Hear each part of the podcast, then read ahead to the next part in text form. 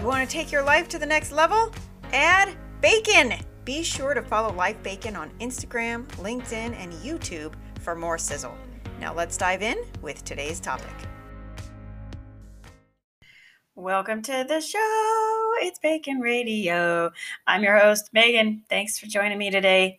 Hey, you know, it's tough to believe, crazy to, to think that we are still going through this COVID thing and how it has been you know, keeping us apart as a society. And what I've noticed lately is not only, I mean, it initially started as keeping apart for, you know, health reasons. And now it seems like there's such a divide.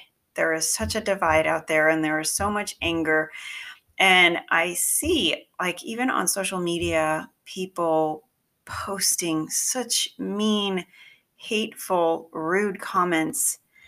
And so, I, I mean, I guess what I'm trying to promote in this episode is I want people to be able to connect with each other.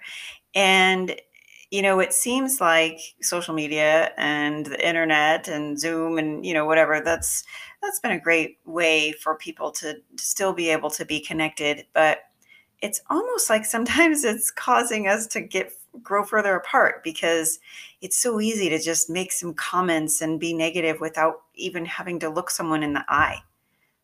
And so I'm just asking like let's please just come together. And one of the greatest ways to connect with people is laughter. So, my ask of you today is to share a laugh with someone.